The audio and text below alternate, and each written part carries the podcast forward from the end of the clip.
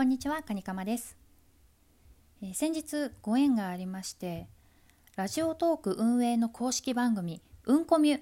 という番組にゲストとして参加させていただきました。ラジオトーク代表の井上さん、また放送作家の天谷さん、本当にありがとうございました。あの緊張しましたけど楽しかったです。あの内容としてはあの元局アナが収録するときに意識していることなんてねあの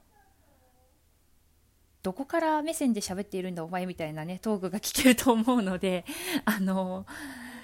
興味のある方聞いてみてください。リモートでね収録したんですけどラジオトークの機能を使って。結構スムーズにいけました。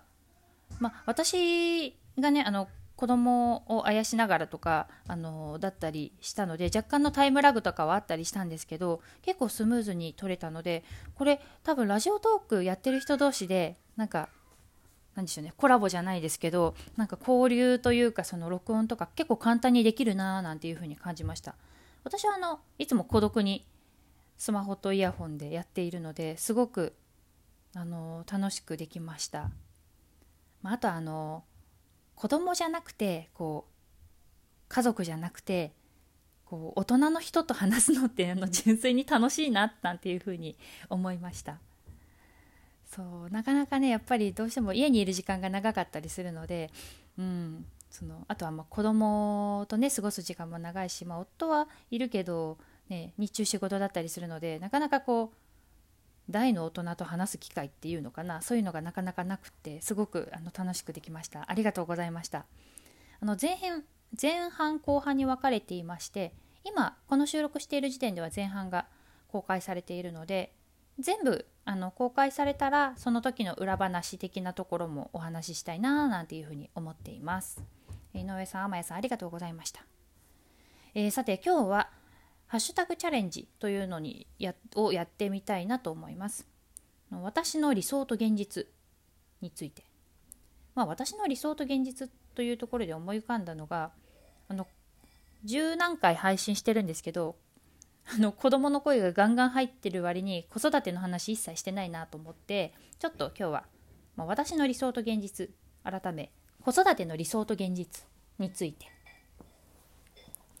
あの子育てってねまあいろいろあのあるとは思うんですけどこう理想というかイメージってなった時に皆さん何を思い浮かべますかね？私はあのあのー自分の子供をが生まれるまではその赤ん坊というか赤ちゃんにね接する機会が本当になかったのでイメージですよ。イメージはあのおむつの CM パンパースとかメリーズとか。それの CM 見てみるとまあ大体こうすやすや眠る赤ちゃんとそれをにこやかに見つめる母。赤ちゃんはおむつのおかげでお尻サラサラみたいな。赤ちゃんの眠りを妨げませんみたいな感じの。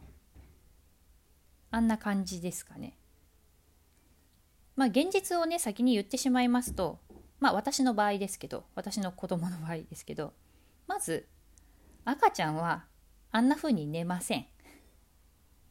あの寝ないことはないんですけどあのおむつの CM みたいにこうベッドでこうすやすやすやすや寝たりはうちはしませんでした。あのもちろんね人の姿形性格がね違うように赤ちゃんもねそうだと思うんです。よく寝る子よく寝ない子よく泣く子まあおとなしい子みたいな感じで人それぞれ違うんですけどうちの場合の話なんですがうちはねあんな風にねまとまって寝たりはしませんでした。うん。あのちょっと語弊があるかな。布団ですやすや寝てるっていうのはあまりありませんでした。赤ちゃんってまあなる泣くうんとね泣くか寝るかっていう感じなんですよ生まれたての時って。で寝るって言ってもあんな風にベッドでねおとなしく寝てくれるわけではなくて抱っこしてゆらゆらしたら寝ちゃったりとかあとはミルクあげたらお腹いっぱいになってそのままコテンと寝落ちしちゃったりみたいなだから必ずしもこうベッドとか布団で寝るまとまって寝るっていうのがなかったのでだから抱っこして寝ちゃったりしたらどうするかっていうと、まあ、ベッドとかお布団に移さなきゃいけないわけですよ。でそういう時にあのお子さん子育てしてる方だったら聞いたことあるかな？あの背中スイッチなんて言い方しますけどこう寝てる赤ちゃんをこう布団とかベッドにこうそっと下ろす時に、まあ、背中とかが触れるじゃないですかその時に背中が布団に触れた瞬間もうビクってなってまたワーンって泣くみたいな。でああもう一回やり直しだって言ってまた抱っこしてゆらゆらしたりするっていう。うちはあの子供が背中スイッチがめちゃめちゃこう敏感でと言いますか。まだ背中触れてないんですよ。触れる下ろそうとしたら泣くみたいな感じだったので。だからそうなると基本的に赤ちゃんが自分の手から離れる時間がないわけですよ。だからずっと抱っこしてるとかずっとそばにいる。だから私何してるかっていうと、まあ、なかなかトイレにも行けないしご飯もゆっくり食べられないしみたいな感じで。で抱っこしたら寝るんですよね。頼むから布団で寝てくれなんてね何回も思ったりしました。あのだからそのおむつの CM でそのほらお布団とかでねすやすや寝てる赤ちゃんを私は自分の子供抱っこしながら見てるわけですよ。もうなんかあすごいなこの子はベッドで寝てみたいな。布団で寝てすごいななんてでまたチャレンジするけど失敗するみたいな感じ。そうだからねあのあの絵本作家のね吉武慎介さんっていう方いらっしゃるんですけどその方がエッセイで書いてあったんですけど何の本だったかごめんなさい忘れちゃった。また後で分かったら言いますね。あの子育てどうですかってお母さんとかに聞いた時に「いや大変なんですよふふ」っていう人と「もうすっごい大変」っていう2パターンあると思うんですよ。でこの違いって何なのかって考えた時にこの前者と後者まあ前者がまああのそんなに大変じゃないまあ大変なんでしょうけどで後者がすごい大変って疲れきってるお母さんこの違い何なのかっていうと赤ちゃんがまとまって寝てくれるかどうかだと思うっていうふうに書いてあったんです吉武慎介さんが。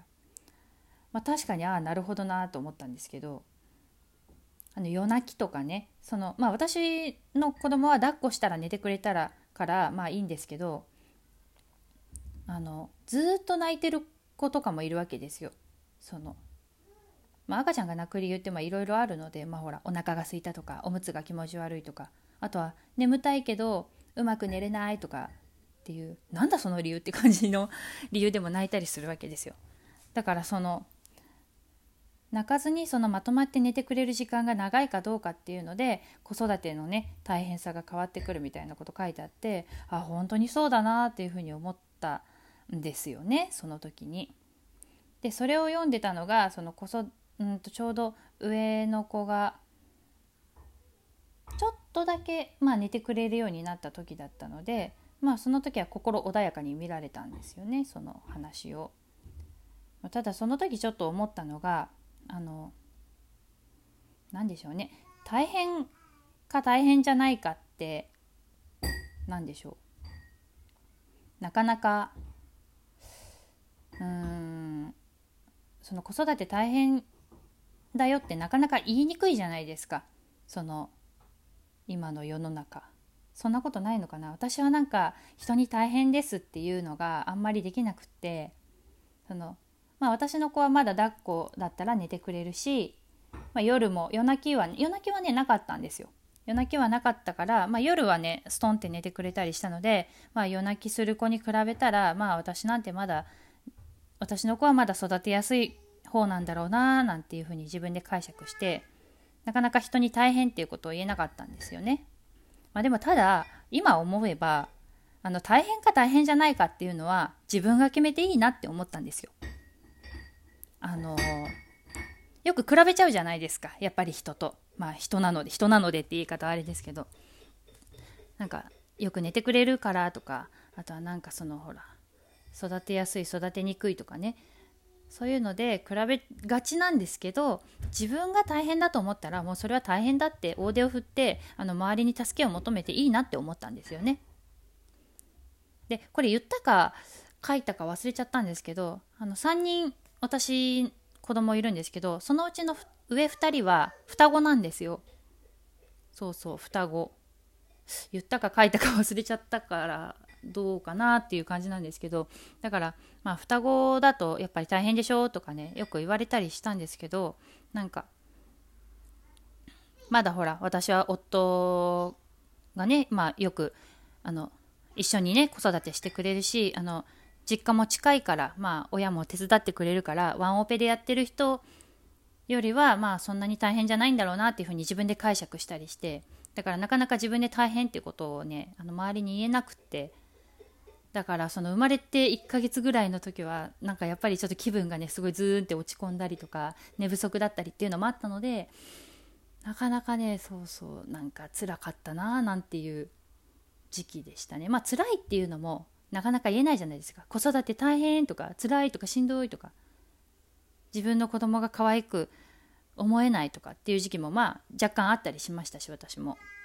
だからあのもしこれを聞いている子育て中のママさんパパさんいたらあの大変か大変じゃないかは人と比べないで自分が決めていいんですよっていうことをね私はもうラジオトークまあ録音だけど声を大にして言いたいなっていうふうに感じました。まあ、ただあのね子供は刻一刻刻一刻とっていった言い方あれかなこう成長していくのでそしたらどんどん変化もついてくるので、まあ、そうしたらほら成長とともにね寝てくれたりまあよく泣く理由が分かってきたりとかもするので、まあ、一日一日の積み重ねになっちゃうんですけどあの一緒に頑張りましょうということを言いたいなと思いました。あまた時間がなくなっちゃった。あの今日のところはこの辺でお相手はカニカマでした。また聞いてください。